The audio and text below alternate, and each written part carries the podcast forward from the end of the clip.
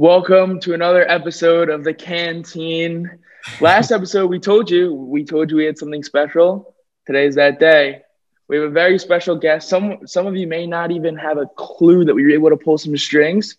We got it done. Rab, what do you have to say? Power of Facebook Messenger.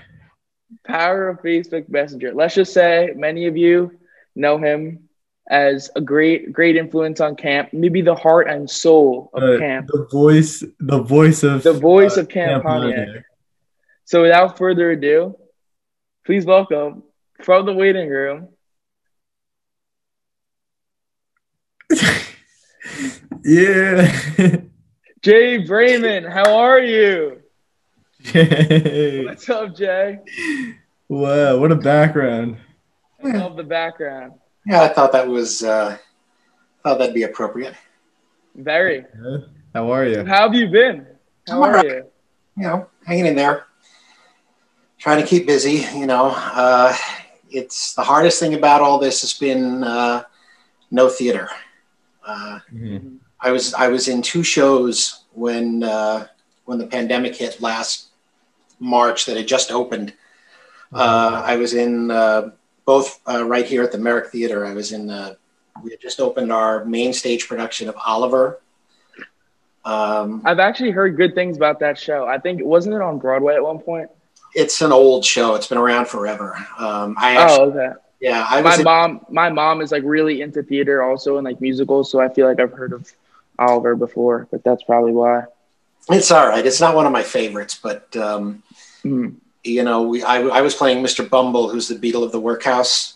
Um, you know, that famous scene at the beginning where Oliver has the bowl. Please, sir, I want some more. That, that was me. Um, and I was also playing. Uh, I was playing Horton the elephant in Seussical uh, for children's. Oh theater. wow, Yeah, You had Seussical at a at camp. we did. yeah, I, I know. I wasn't there, but I, I, I know they, they did it. it. It's all right. It's it was a lot of fun. I uh, you know, and unfortunately for each of those shows, we only did two performances uh, of each one before it got shut down, and um, so You're you were all like uh you you had like you were expecting like 20 shows, 30 shows. You you guys you must have been ready to go and then well, Oliver was supposed. The main stage was supposed to be a 15 show run, f- uh, 14 rather, 14 shows over five weeks, five weekends. Seussical, we were supposed to run every Saturday from uh, mid February until I think the beginning of May. Um, and then I was, we had just started rehearsals for Beauty and the Beast. Um, I was playing Maurice, uh, Belle's father.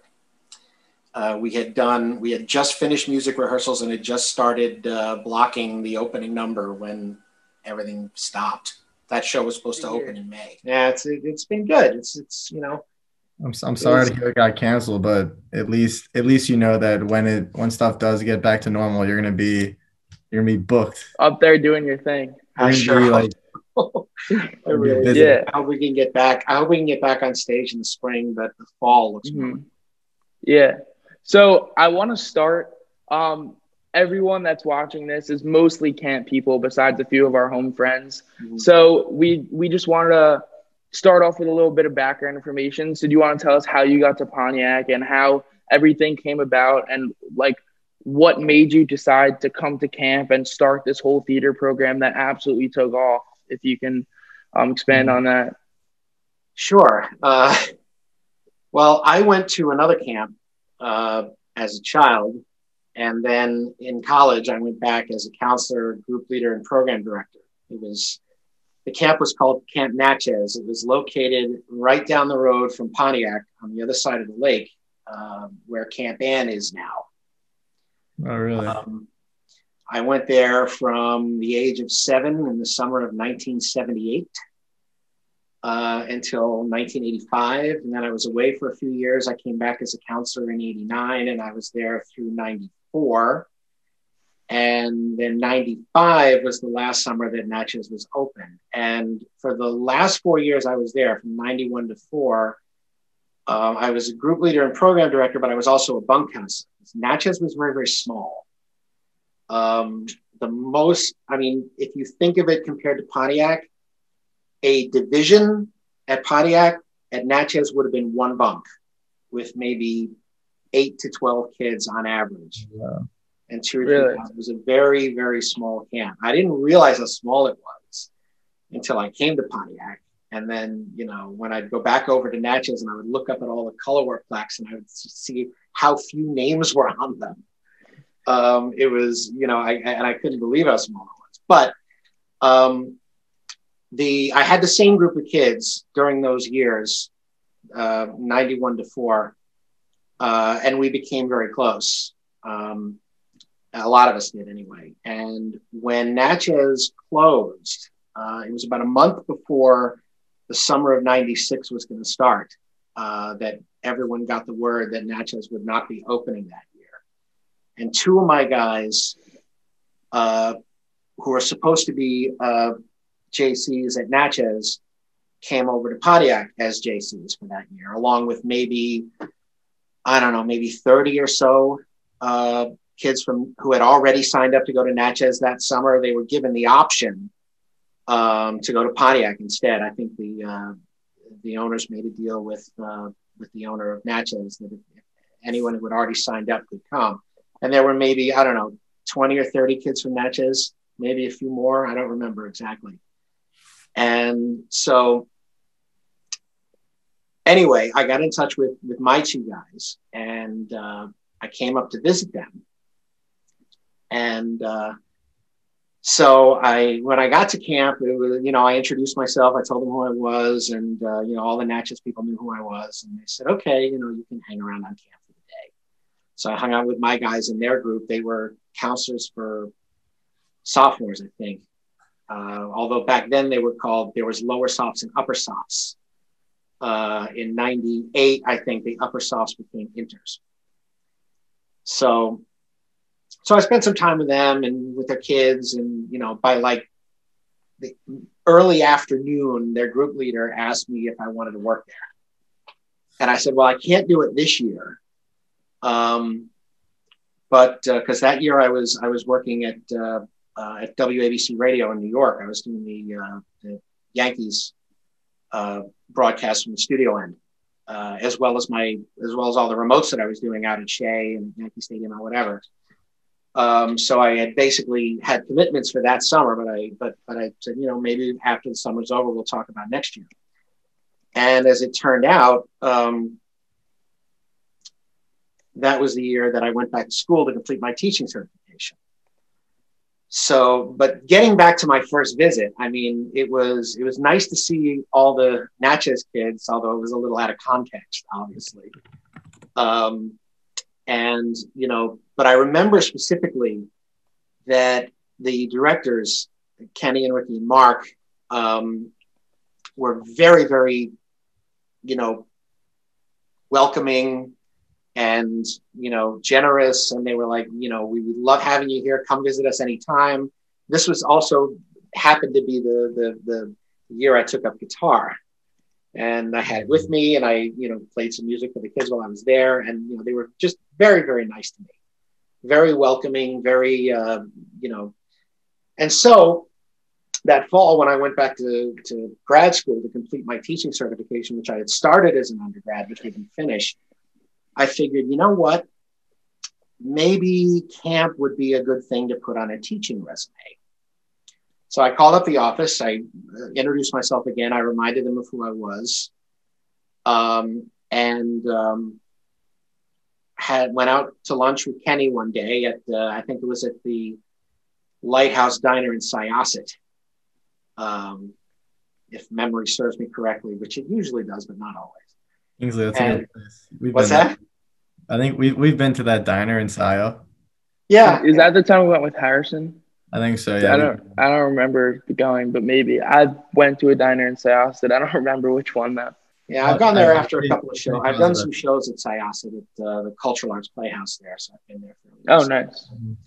This is why I remember it, I think. But uh, so, uh, you know, Kenny invited me to come to camp as a group leader for the uh, fifth grade boys, which was sophomores.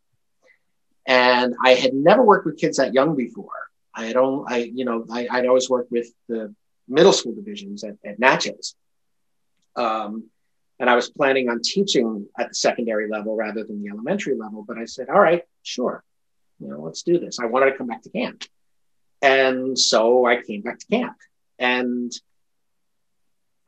it was it was difficult that first summer. I got to be honest. I had, uh, like I said, I had never worked with kids that young before, and I had a I had a really difficult division. Um, there was some uh, there were some real specimens in that group. Let me tell you, it was like the Baskin Robbins of personality disorders. Although, un- any unfortunate thing is there were some great kids in that group too. Craig Grumet was in that group. Um, and uh, Wait, so you you were uh, your count you were the group leader to or counselor to Craig Grumet. yeah, just just that one year Mm-hmm. because um, you know as the summer wore on, I mean, I I I didn't really enjoy it very much uh, because, like I said, I had a difficult division. It was difficult acclimating to the group leader's job, which was re- really. I thought it would be a lot easier having been a program director at Natchez. Um, but there was a lot of paperwork involved. They were still, I think, back then, still trying to figure out how to run the place. They had this really ambitious programming concept where, unlike, you know, at, at, at my old camp, it had always been, you know, there are six periods a day, and each bunk goes from activity to activity, from period to period, um, from place to place, you know, three in the morning, three in the afternoon. And it was really very, very simple. Um, but at Pontiac, it was much more complicated. Obviously, there were a lot more kids, there were a lot more staff, there were a lot more facilities, but there was a lot of paperwork involved because of all the selectives. You know, you have selectives every day, you have clinics every week, you have private lessons at rest hour. It was a really ambitious uh, concept that I don't think anybody had ever tried before. So they were still trying to kind of figure out how to do it, trying to figure out the most efficient way um, you know, to, to get the kids from place to place and to get everybody where they needed to go and, you know, to, to, to have the paperwork done and to distribute the papers to everybody.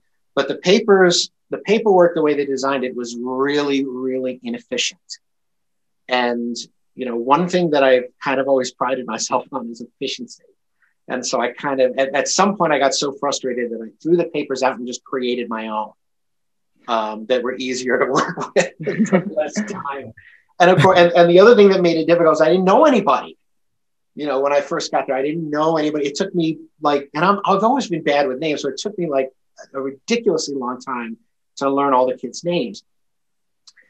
And so I, I it really, you know, it was difficult. I didn't really enjoy being a group leader that much. And at some point, you know, they they realized that my skills could be put to better use elsewhere because the theater program that year struggled a little bit. They didn't really have an accompanist. Um, and, you know, the sound system wasn't great, lighting wasn't great. And, you know, so between me being a musician and the sound engineer, it kind of made sense um, It was your calling. It was your calling to uh, Yeah. step up and well, you know, it's interesting because uh, maybe in, in retrospect, it probably was. But I mean, apart from having done shows myself in camp and in school when I was a kid, I, I don't have a background in theater. I didn't study theater. Um, I, you know, I majored in radio broadcasting uh, in in college with a minor in English and uh, you know i eventually became an english teacher although i did direct a couple of school plays. Um, this was after i had started doing shows in pontiac i mean. And um, you know i as an accompanist i have limitations because i don't read music. Um, you know so i i'm uh, you know limited in terms of what i can play. Um, but you know it was it, it, it seemed it just made sense you know for me to slide over because I think the way Kenny explained it to me was, you know, anybody can be a group leader. We got tons of guys who could be group leaders, but you know, we need to to make something out of this theater program. And Wow. it's- when do you, Didn't- when to- did the, when did Oh, the I- Palace- no, not the palace when did the playhouse like can you give me like an exact summer when the playhouse was actually built yeah, 2005. 2005 Really? That so seems- what? ex- where did you guys like do the plays before that? Well, Was there was there like a new was there a theater like where the Playhouse That's is at now? If I had to guess Paramount, right? yeah, it was the Paramount. Oh yeah, I, I forgot. Paramount that. was the Paramount was the old social hall, and mm, I think it was in '98. The stage was where the woodshop is now. Um, and of course, back then it didn't have air conditioning. It didn't have the drop ceiling. Um, it had windows on each side. Um, this over on the um, opposite where you walk in, where all the closets are, where the trunks are stored. That was obviously that was open space, and there was an old there was a covered porch there that had been enclosed. I think sometime way back when, um, where there was more seating. There were bleachers there. There were bleachers along the side. There were bleachers in the back, and there were benches all across the floor.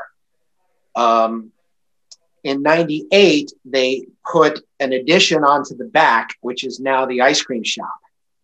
Mhm. Um, So they basically they knocked down the back wall and and extended the building another what 20 feet, 20, 25 feet, however long, however long it is.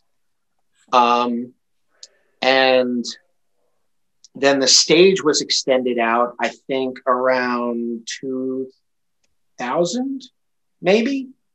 The stage Wow. was extended and they put those drawers there. They were, Um, they were really like uh, manipulating the uh, that Paramount ice cream parlor wood woodworking area. Like there were every year something different was happening. yeah i mean it's every almost every year something new is going up i mean the if you Mhm. go all the way back to when i started there um, the the main hockey rink across from the cit bunk Mhm. that excuse me that was put in in 98 the palace went up in 99 um, The palace. Wow. Huh. Palace went up in 99. 2000, I think, I can't remember if the dance pavilion went up in 2000 or 2001. Um, and, you know, the, the Fenway Diamond has been moved back and rotated slightly. Um, the, uh, the Playhouse obviously went in into, as I said, went in in 2005. The dining room has been extended like four different times. Um, I You- think that the dining hall got. You could tell the dining hall got bigger. Like you could tell with Yeah. Seneca, like they Yeah. definitely kept adding and adding and adding. I think I I think in '97 it was just the the the central serving area and the the extension to the right towards the parking lot Mhm. where the, Where they have like that walk up, like sort of boardwalk thing on No. the rocks. what what when you first come in where the girls sit. That yeah, was, that was no, added- no, no, no, no, no. The uh, the place where the younger boys sit. What's the question? Like, no, I was asking if that was part of the original dining hall. Yeah, I think so. I mean, where where where the where the main food station is, where the uh, the list of color war generals is up on the roof on the ceiling. Yeah, That, that whole room, I think, is the original dining hall, right where the where the kitchen is. Oh, okay. Yeah, as you go to the right, where the I think where the the sophomore and inter boys sit, I think that was there in '97. The back area behind that, where the junior and subby boys sit, I I can't remember if that was there in '97 or if it didn't go up till '98. Um, the next edition was on the opposite side, um, where the old ice house was. That was the old ice house was taken down, and the dining room was extended in in that direction. I think that was. Uh, or maybe maybe the ice house wasn't taken down until the next edition was added. So there were two editions on that side. I can't remember the the the Indian designations of each one, uh, Mhm. but uh, and then the the main entrance in the front, opposite the kitchen, was extended into another dining room. So that was pushed out uh, and enclosed. Um, so it's the dining room has been extended bit by bit uh, over the years.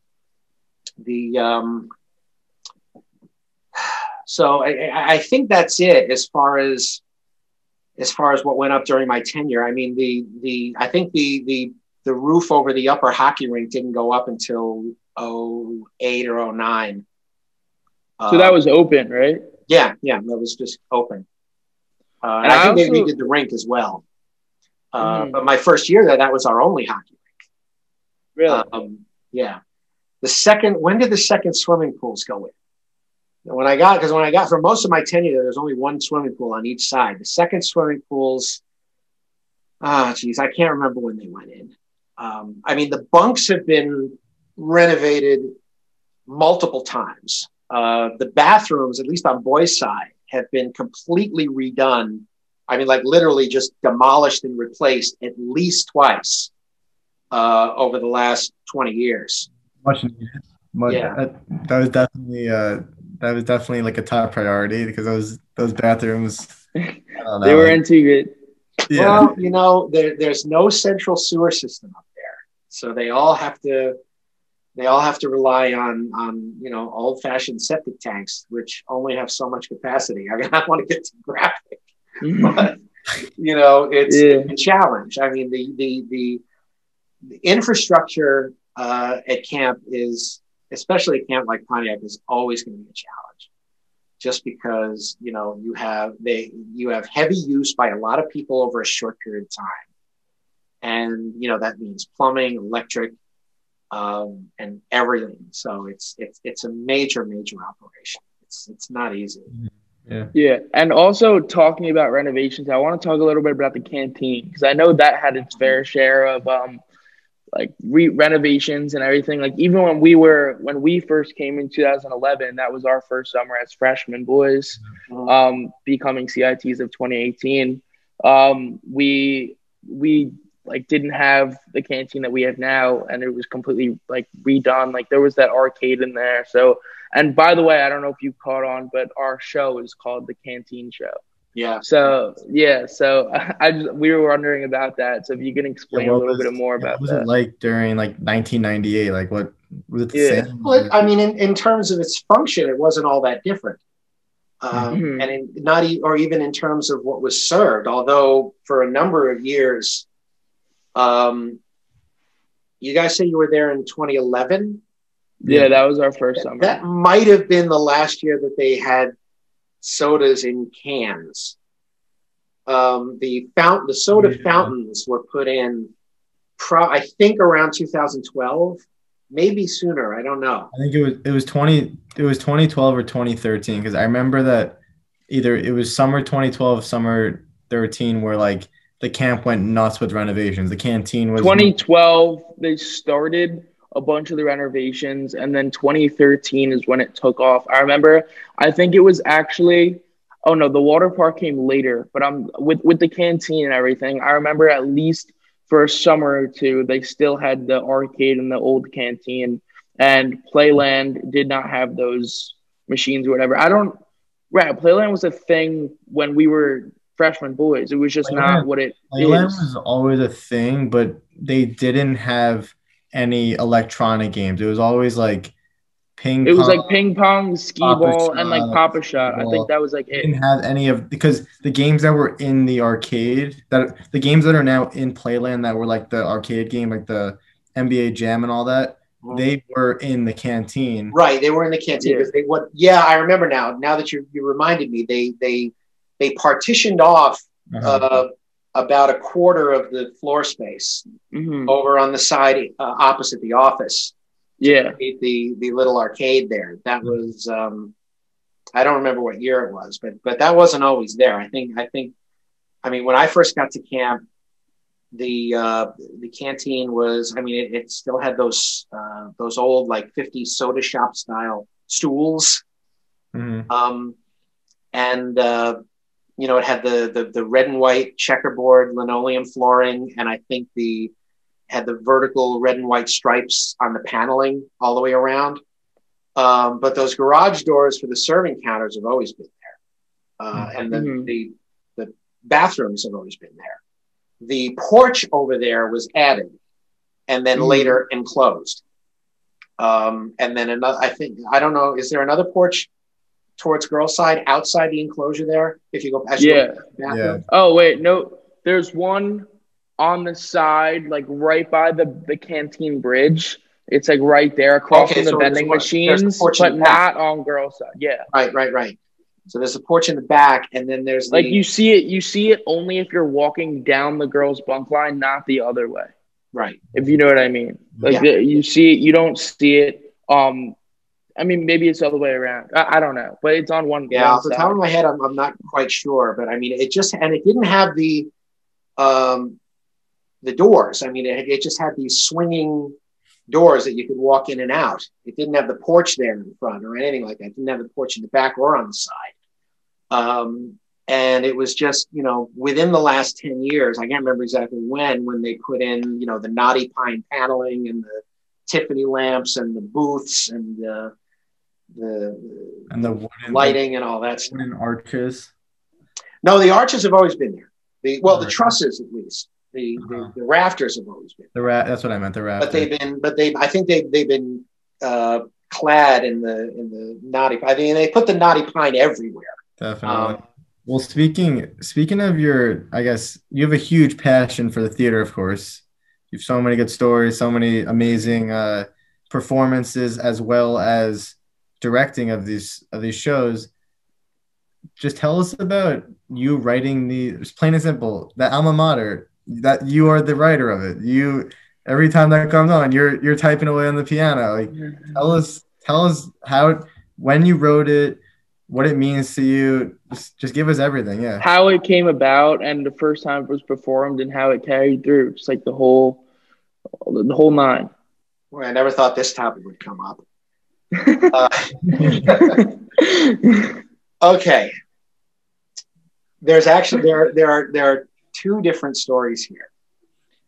One is the story of how it came about, and the other is the song itself. Um, so I'll get to the first one first. Um, when I first came to camp, we had a counselor named Josh Turoff. He's from California, really nice guy, good counselor. And he was a piano player um, and a songwriter. And in 96, the year before I came, he had written original songs, meaning original music and lyrics for Boys Sing and for Color. Now, I had written songs for Color War at Natchez, but just in the traditional way, uh, with you know writing lyrics to an existing song. Uh, I, in fact, I did a lot of that when I was a counselor um, uh, for Color War. We didn't have Sing over there. Sing was just a Color War thing over there, and so when I came to camp in in in '97, the directors thought it would be a good idea. They thought it would be nice if both color war teams could have original songs for their alma maters. Now, Josh had written an original alma mater for his division for Boys Sing that year. I had written the songs for for for the sophomores for Boys Sing that year, but they were both again traditional uh, songs in the sense that they were my own lyrics to existing music. And so I had written original music before, but it had been a long time by then. Um, it hadn't really been since college that I wrote any original songs. So they asked me if I'd be willing to do that, if I would be willing to write the alma mater for whichever team Josh wasn't on.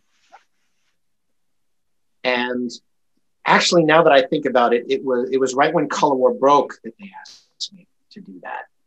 You know, would I would I write the alma mater for the white team since Josh was on the red team?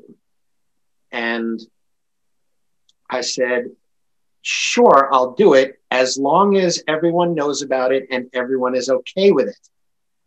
And by everyone, I, I, I meant really judges, the people on the officers on the red team, and so on and so forth.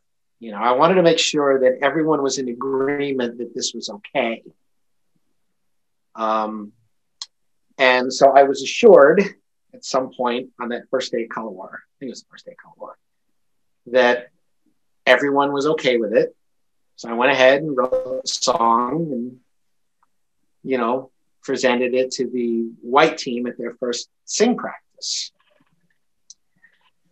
So the next thing I know, the boys' head counselor at the time, uh, his name is Mark Edelman, good guy, good teacher, good head counselor, um, comes up to me just livid. How could you do that?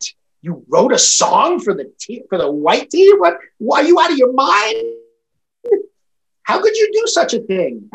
And so I then explained to him what I just got done explaining to you guys.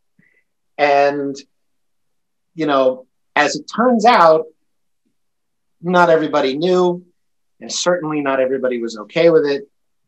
And to make matters worse, the red team was getting the living crap kicked out of it. It was just an incredibly one sided color war. And, you know, color wars are always either really close or really one sided. And this was a really one sided one. And the, the general on the red team, the male general, um, kind of lost his mind as a result of, of things just going wrong like this. And he basically wanted to kill everybody, especially me. Um, but uh, of course, Color War ends, and you know tempers die down, and as happens at the end of every Color War, everybody realizes how pointless the whole thing was, and and everyone just seemed to like the song so much that uh, I can't remember if it was right then at the end of the summer or sometime between then and the summer of 98 that that they decided you know we want to make this the camp alma mater. Oh wow. And you know because because everyone just seemed to like it so much. Uh, you know they were singing it uh, you know after color war ended. The song um, itself. um, the um, the idea behind it was i mean one thing you got to remember is that 1997 was my first summer at Pontiac. So most of my camping experience and memories and thoughts and ideas and uh, and all of that was still over on the other side of the lake at Natchez.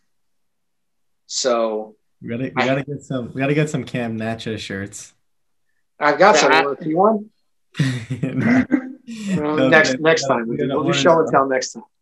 Um, but but that but but that's where my that's where my experience was. That's where my most of my thoughts were still over there, and you know, it's hard to compare. I mean, one summer at Pontiac as a group leader versus seven summers as a or, or, or however, what was it, seven or eight summers as a camper, six as a staff member at another camp.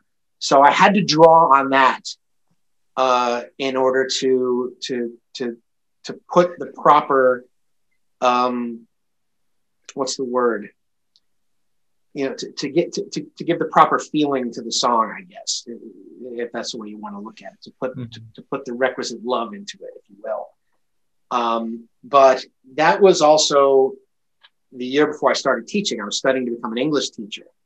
So the central motif of the song is literature. A story is told, a chapter unfolds, the words relate the tale. Um, and then at the end, I'll take one more look before closing my book. Um, there was more of that in the lyrics that got replaced um, like there was there was a stanza that, went something like this: uh, one page to the next. I cherish this text that speaks so strong and true, which is kind of a cliche, but you know you gotta let that go.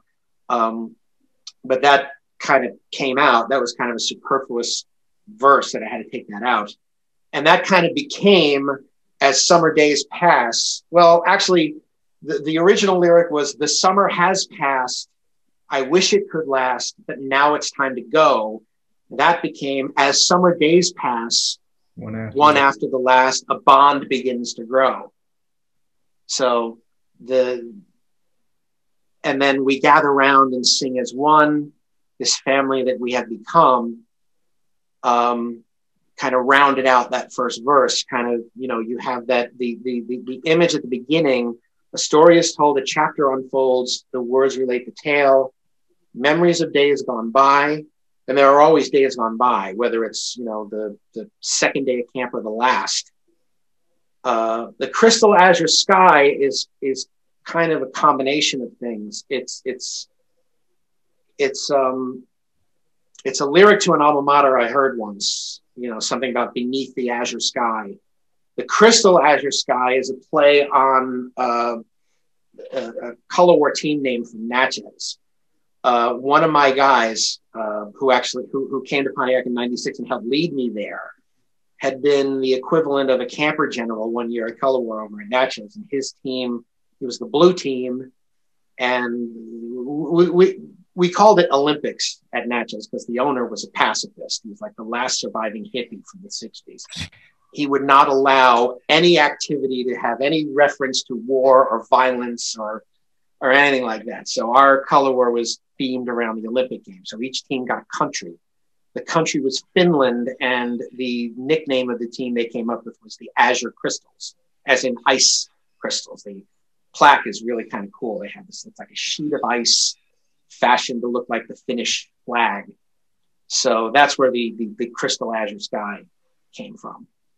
Um, and then, uh, so the, the music, it's kind of, it's a very simple chord progression in, hang on, the very simple chord progression, B flat minor. The, the, uh, the chorus, it just kind of climbs up.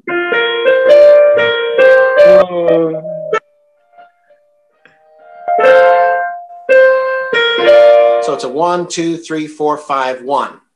It's very simple. And then the verse is a little different. It plays a little bit, it goes atonal. It starts with the B flat major and then goes to C major. And then it resolves back to B flat and so we're back on key. So it kind of teases you a little bit that it's going to suddenly, I mean, it goes from B flat major to F major and then back to, whoops, wait, I screwed it up. Okay, so it fools you into thinking it's an F major and then it goes to back into B flat major. So tune is really very simple. Um, and so, you know, don't go away, don't say goodbye. The it has an interesting rhyme scheme. If you listen to the chorus, the way it rhymes, don't go away, don't say goodbye. The thought of you sends my heart flying. Oh, uh, and then it just adds an extra syllable, right? So it, it's it's it, it it tricks you again. Um, into thinking it doesn't rhyme, but it does. Uh, don't go away, don't say goodbye. The thought of you sends my heart flying. Don't leave me now. Don't look behind. Never go where I can't find you. You. you. yeah, right, exactly. Just hold my hand and don't let go. Stay with me for one last moment. Promise to me, say you will be. Now, the um, the music there at the end, um, the lyrics of the chorus are, are, are really just kind of cribbed from the last couple of alma maters I wrote for Color War at Natchez, uh, the, the, the business about don't go away, um, you know, hold my hand and don't let go, which is, again, it's a bit of a cliched image. But, um, you know, unfortunately, that's par for the course. When I'm when I'm writing a song with a time crunch, you know, I'm bound to throw. Even in just yesterday, there are some throwaway lines in there that I just threw in because I needed a line. You know, the summer days seem like they would last forever. Okay, that sounds good. Or our our hopes and dreams seem like they become reality. You know, just just throw something in where you need to fill the lyrics. So there's always going to be some some standard stuff like that. Um, but what I like about the the the tail end of the chorus is that it goes, "Promise to me, say you will be," and then it does something that's called a, a, a plagal cadence. A four chord followed by a one. Does sound familiar? Is it? Is it? Wait, are you supposed to say always a friend there, or Yeah. But the, the chord progression, it's called a plagal cadence. It's a four followed by a one. It's uh, some musicians refer to it as the amen cadence. Amen. Like at the end of a hymn, Uh-huh. right? Yeah. So hence the, the plagal cadence at the end of the chorus. Always a friend. It goes on and it goes on and it goes on. It was a number of years later. Can't remember when exactly when I started playing when I started doing this at the you know because you've got the second verse. Um, now this is the part that starts to piss me off because this is where everyone gets the words wrong. Okay, now that always happens. That always that it was inevitable that that people would get the words wrong. The same thing happened at at Natchez. There's a the Natchez alma mater has a line that goes um, sunset and starry nights.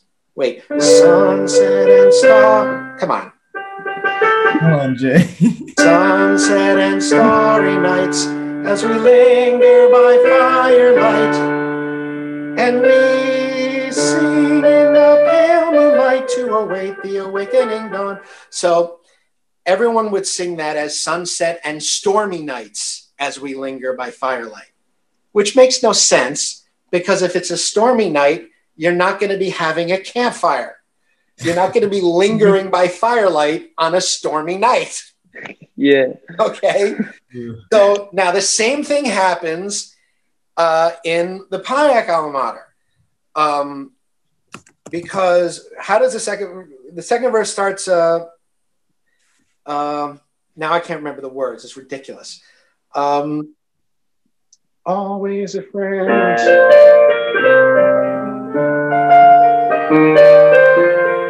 The sun shines so bright and the cool starry nights. The image never fades. Okay. The lyric is sunset. Uh, uh, not sun. The sun shines so bright and cool starry nights. I always I say on always. Of course you do. Everyone else does too. Which for the same reason. And it's funny because I think that's probably where I got the idea from for, you know, sunshine and stars, the sunny days and starry nights, you know, which is, you know, what's what you think of when you think of camp, especially, you know, starry nights is a thing with me because I'm an amateur astronomer and uh, I just love stargazing. Um, you know, and looking up at the planets with my telescope. I was so disappointed when the uh, uh, the great conjunction of Jupiter and Saturn uh, at the end of last month, right before Christmas, was on a cloudy night. I couldn't see it. But you know, the sun doesn't shine on at night. Mhm, yeah. So it's and there's it's no not- sunshine it's so not bright on. on cool Yeah, star. You know, maybe I always say I always say on. I always say on. just work. It just Of works course you do. say on. Like yeah, yeah, that's just what people do. So, and then, but there's another lyric that everybody gets wrong. Um, so the sun shines so bright and cool starry nights, the image never fades, never fades.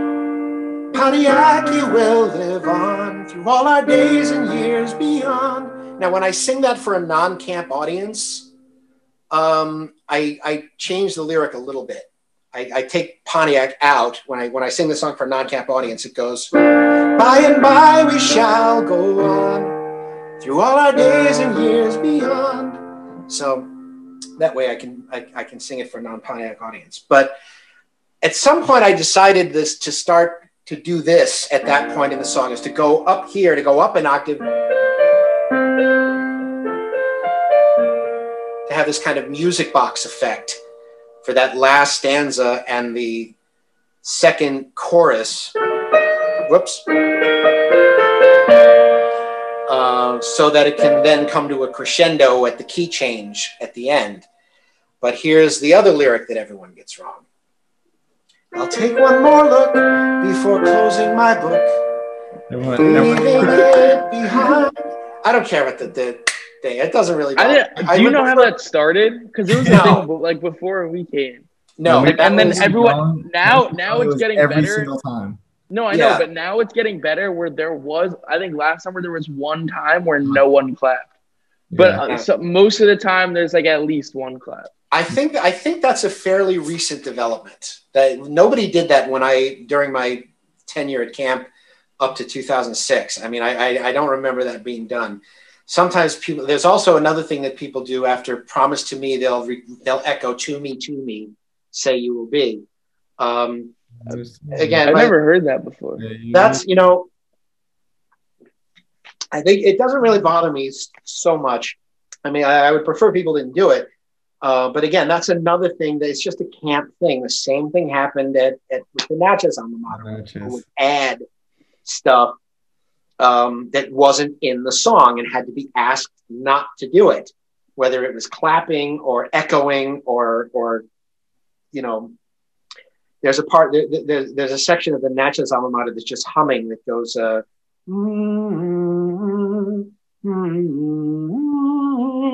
and people would start adding bop bops you know mm, bop bop mm, bop bop mm, bop bop. So you know, and so it, that happens all the that's a camp thing. yeah that's that, that's just a camp thing. So okay getting back to the to, to the lyrics now uh,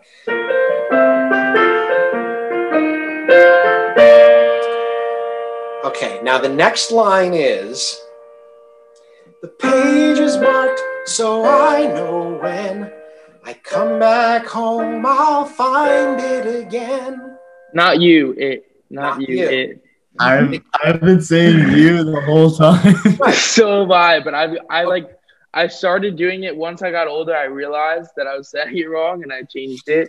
But everyone like pronunciate like people who like know that it's it like really want you to know that it's it. Like they like Look it, you in the eyes of like like, they say yeah yeah well they're Yeah, trying to to, to ex- yeah convey to everyone what the correct lyric is yeah. Uh, but let, let me give you a little background on the lyric, though, because it'll make sense uh, once you realize what, what what's going on there lyrically. Uh, because that last stanza, and that was in the original song.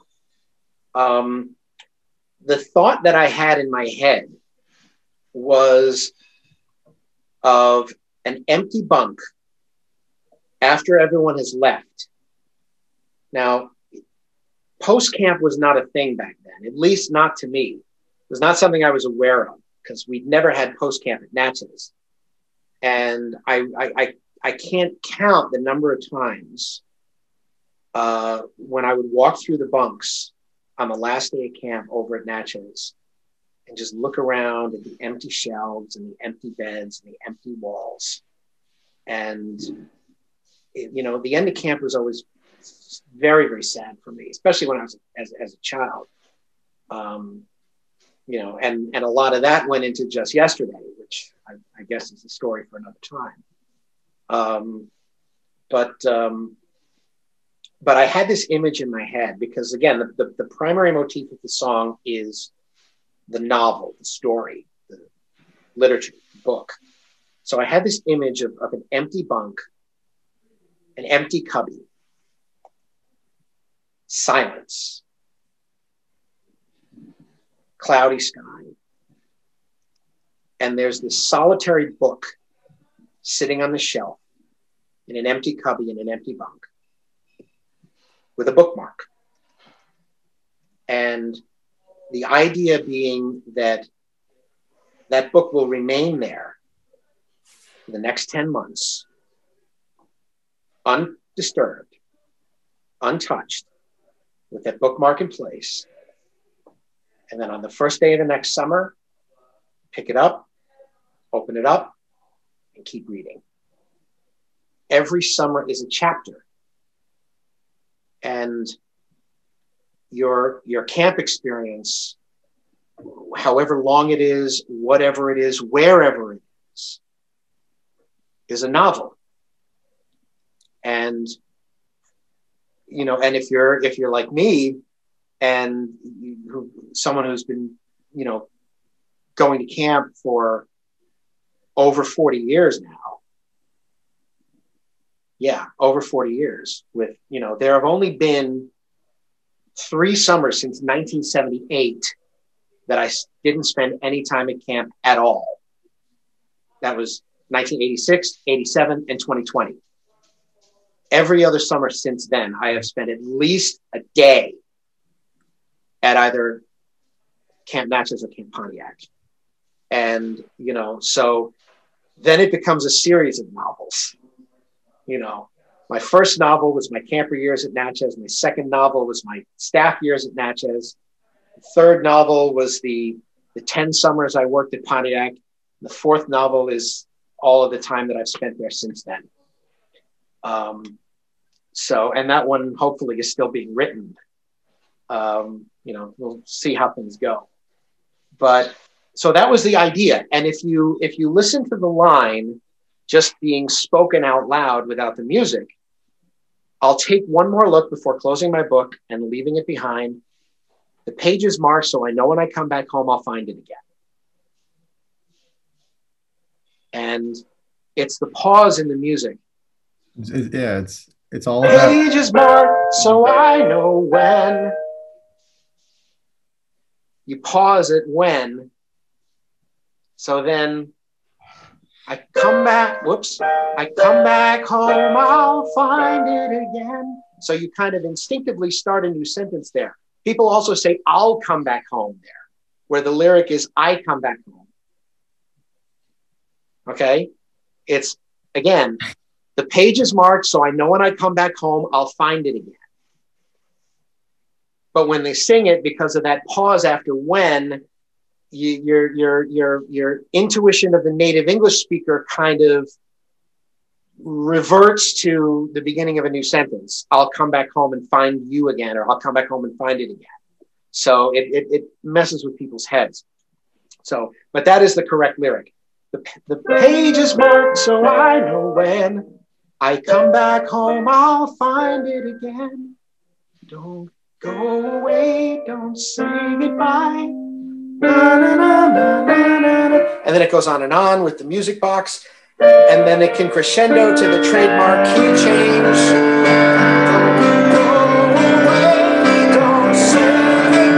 And on and on and on and on. So it, it, it you know, it, I think it crescendos nicely there. And I mean, I seem I have to put a key change into every song for some reason. I don't know why. I just like key changes. Um, it, it just goes up one step um, and it kind of the and the last line is not supposed to be a different melody it's a slightly different chord progression because at the end of that last chorus it goes always a friend always a friend always a friend kind of puts that f in the bass to kind of resolve correctly at the end of the song rather than the amen cadence that I've been using for the rest of it. Um, but the uh, it's actually one step higher. Always a friend, always a friend. But the way everyone sings it, they go up a little. Bit. I think Mark Sklar started that. it's always Singing like that yeah. last line a little. Uh, it's like- always a friend, which again is fine, and it, it actually makes for a nice harmony. Uh, and then like everyone just like friend. yeah, Well, yeah, because because you know I, I kind of do that. that Know, gonna point fingers on how that end hap- how that end started. You're the one that's type. You're the one that's doing the piano. yeah, I'm no, I'm saying like like how it how it became like how it went from always a friend Mhm. to like always uh Well, that's just people just started singing it that way. I think, I, and again, I think it was Mark Sklar started singing it that way. Um, you know, and Mark is always right front and center. I'm off on the side playing the piano. I mean, usually I'm mic'd, but by that point, nobody can hear me. Um, so you know, just it just developed over the years. I mean, but but the actual melody doesn't change. It's the same melody all three times. but again, I don't mind it because it, it, it makes for it makes for a nice harmony. Um, always a friend. I don't remember what year they started using this symbol. Um, uh, when always a friend became the the the I guess the camp motto, The slogan. Uh, motto slash slogan. Yeah, it's like e pluribus unum, right? It's you know, or or semper fi. Like Subway, eat fresh. you know, I'm kidding. I'm kidding. Okay.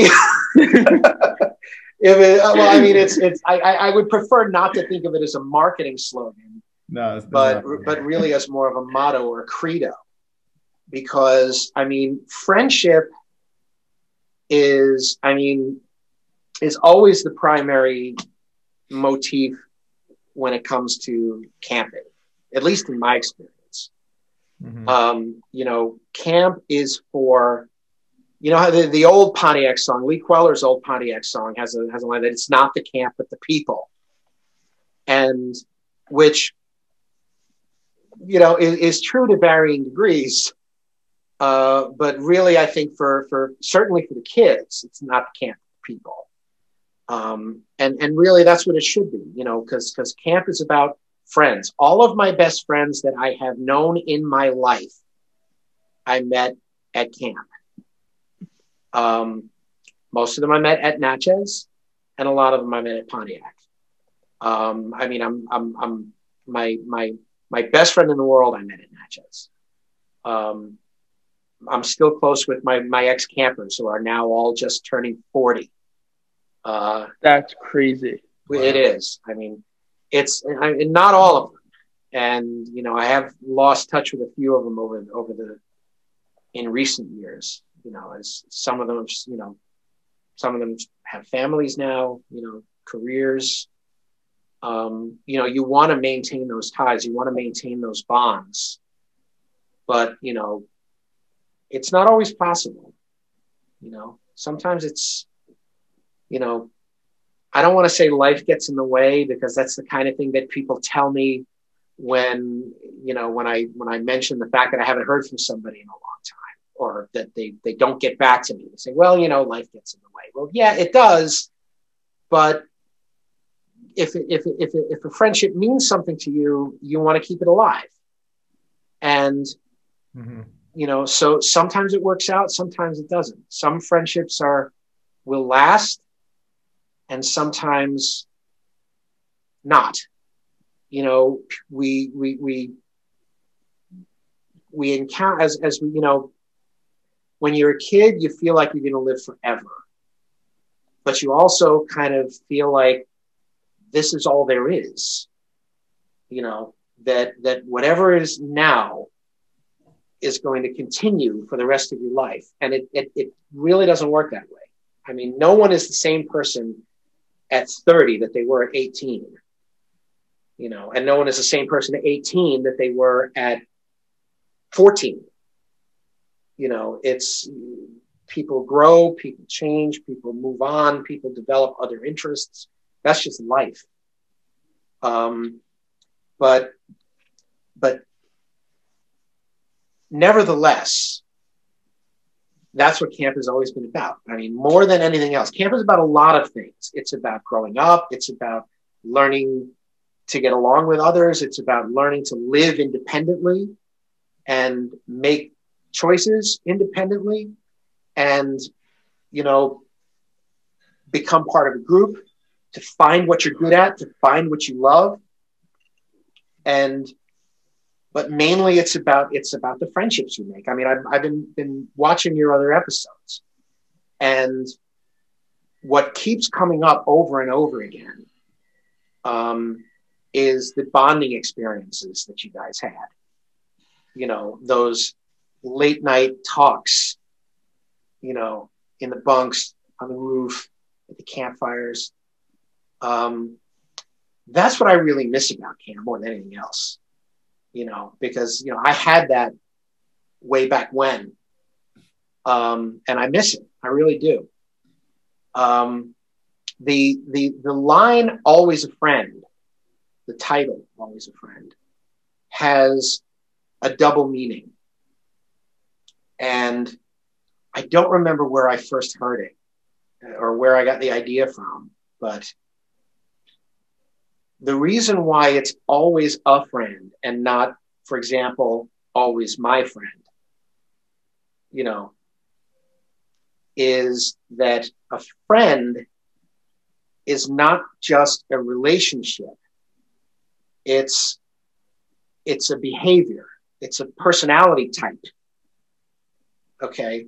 So say you will be always a friend doesn't just mean always a friend to me, but always a friend to others, always a friend to, you know, to strangers, to classmates, to coworkers, to to anyone you encounter. Be, you know, to to be to be a person of good character. You know, as hard as that is sometimes. Um, you know, it, it, it it's it, it's being a friend is not just forming a bond with another individual. It's it's it's being the kind of person who can do that, um, and who can who can be a friend to everyone, be a friend to the whole world. You know, if not literally, but but but just in the sense of of of of, of friend being a, a, a characteristic as well as a relationship. So that's what that ultimately I think that was, means, and that's why I think it's such a good uh, motto for camp. Mm-hmm. Uh, you explained that you explained that so well. The whole uh, the whole friendship connection that that was very. Uh, I don't know about you, Kingsley, but that hit me pretty hard. That was no, no, it did. I did not realize that it had a double meaning to it, and it just like truly just like embraces what camp is all about, especially Pontiac. And I think it's a great, great, I don't, whatever you want to call it, slogan, what, yeah, whatever it is. But motto, it's just motto.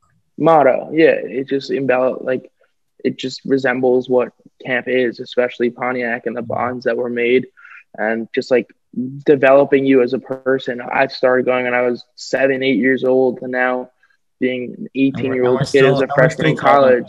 We're still yeah, it just like it just like always, it's just always there, not necessarily um, just Pontiac, but even just talking sports or stuff like that with the friends that we've made through Pontiac. It just whether whether or not we realize it, whether or not we're talking about Camp Pontiac is always going to be there for the rest of our lives. But um, like, yeah, I want to. I just want to thank you so much for coming on. Yeah. Um, you, it was it was a complete pleasure having you. Um, you, obviously, learned, you're, you're a camp legend, and yeah. um, we we learned so much. Especially, I, I didn't know half the things that you told me about things that went on in 97, 98, all that stuff. So it was very interesting to hear about that. Um, obviously, like all your musical stuff is phenomenal. Um, yeah. The alma mater, I the meaning behind the lyric just incredible. Um, that whole breakdown was really something else. Um, so yeah, once again, we thank uh, you tremendously. I think You're welcome. That, it's my pleasure. I, I, like what you guys are doing. This is, this is a, thank you. We appreciate it. I think that your uh, impact on camp over the forty so ever years you've been going, Natchez and Pontiac is is uh it's it's interesting how you you literally stepped into the camp scene ever since you were a kid and you never stopped going. And you're you just had made such a huge impact on people's lives. The alma the plays that you've directed every all of everything about that. I just think it's really special that that your impact that you've had. Well i, I appreciate that. It's very kind of you. Um, i've always felt that of all the work that I've done in my adult life, um, the most rewarding has been the work I've done with kids, whether it's at camp or teaching. And, you know, the hardest thing about giving up teaching was giving up camp, you know, because I knew, and I knew I would have to do that, but I had to get out. I had to get out of the, uh, get out of teaching. It was just, you know, teaching is one thing. Working for a school system is something else. And I could do a whole episode on that. I'm not going to get into it, but you know, it it's still, and I think it always teaching was always my first calling. I think, and you know, the most the, the most rewarding work that I've done has been the work I've done with kids. And, you know, I, it's, you know, like I was saying before, I mean, the thing I miss about camp more than anything else is was bonding experiences. I mean, I have, I have this distinct memory of one summer in the early 2000s. I don't remember what year it was exactly.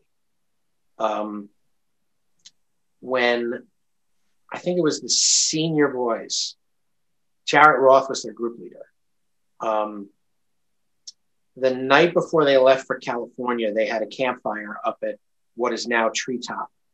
It was still called Snoopy back then, I think. Um, and this was long before it became institutionalized. I mean, it was just a fire pit and some logs to sit on, maybe benches. They didn't have the, you know, the cooking thing and the table and the tree houses and whatnot. It was just, you know, a place to go and it, you know, there was no turf back then. There were no lights up there. So it was, you know, it was really an ideal setting for a campfire. And I remember they asked me if I would come up and play. Um, and so I said, sure. And so I came up at nightfall and they were all there around the campfire, just talking. You could see the fireflies in the bushes. And so I played for a little bit. We talked for a little bit. I played a little bit more and we talked a little bit more. Um, and, you know, then I finished with the alma mater and they were all, you know, with their arms around each other. And uh, those are the experiences that make camp what it is. And, uh,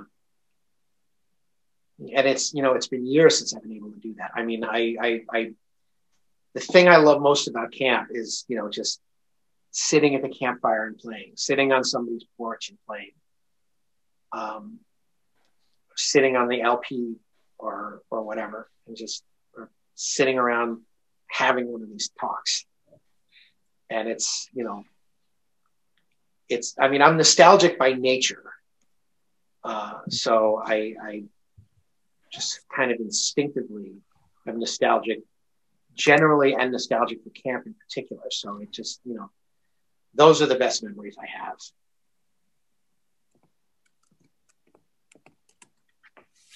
Yeah. If that if that means anything. No, yeah, no, hundred percent. We're, we're all about nostalgia. Yeah. Well, I hope you guys can make it back. I mean, I think that being away from camp those three years when I was a teenager during high school was probably good for me. Um, in the sense that I was probably a better counselor when I came back at age of 18 because we didn't have JCs back then. Uh, having been away from camp for a little bit, I, I, spent a few days in camp in the summer of 88, but when I came back in 89 as a counselor, I think I was much better for it for having been away from camp or not having to make that camper to counselor transition directly. Um, so if you can't make it back this year, there's no reason you can't come back in the future. You know, there are plenty of people who have taken a summer or two off as teenagers and come back as counselors. Um, so, you know, maybe you'll appreciate it more. Who knows? Um, mm. I don't know if either one of you is is thinking about a career in education, um, which is ideal if you want to continue to do camp. Um, but um, you know, there's you guys are what 18? Yeah. 18, almost 19. Yeah. So crazy. You got all the options in the world. Um, a lot of doors are open. So mm-hmm. what you do with it is up to you. you know? Yeah. If you make it back to camp, that's great. If not, that's okay too. Because this never ends. I mean, it's it's. I, I, say this at the end of every summer when everyone's you know upset about leaving. You know, I, I mean, I'm living proof that this never ends. It just goes on and on and on, from one chapter to the next, from one volume to the next. So it's you know, it'll always be there. Mm-hmm. Yeah. No, so well, so well said. Yeah, we we agree. We really thank you for coming on the show. Oh, you're very welcome. Really great having you. A thousand percent. I think it was very. It wasn't. It, it was more of like the like the down to earth kind of like genuine, just thoughts about camp rather than a lot of like I mean we had of course we had like a lot of laughs and good stories and memories, but it was just really like reminiscing about the fundamentals of camp, That's so to speak, about, so yeah. to say, and what Um, what really camp is. From someone And, who like- knows about camp the best. Exactly. And like even even just like the small things that you touched on, like even just like the meanings of always a friend, like it hits home and it just like Mhm. me- really makes you realize like that it's like gonna be a part of your life forever, and it's a great thing. songs always stay in your head, and songs are, are are very powerful evoc- evocators of memory. always. So- yeah. If you remember the song, you'll remember camp. Mhm. Yeah. Well, I think that basically does it. I mean, it was great having you on, like we said a bunch of times. Um, we appreciate you, right. and we know that you're still going to make impacts, whether you're there physically or not. You're always basically there. Um, so your memory will live on. So thank you, thank you again on for coming. yet. That's something you say when somebody's passed. So it's okay. Sorry. I apologize. No, no, no. It's okay. It's okay. Um, I, I yeah, appreciate it. And you know, there's there, there's a lot more where that came from. So if you want, if you want, I'll if you want to do this again, just let me know. of course. Definitely. Um, Thanks, Jay. yeah. So, so Be thank you safe- so be safe out there, man. Be I'll do safe. my best. Always a friend. Always a friend. Bye, Jay.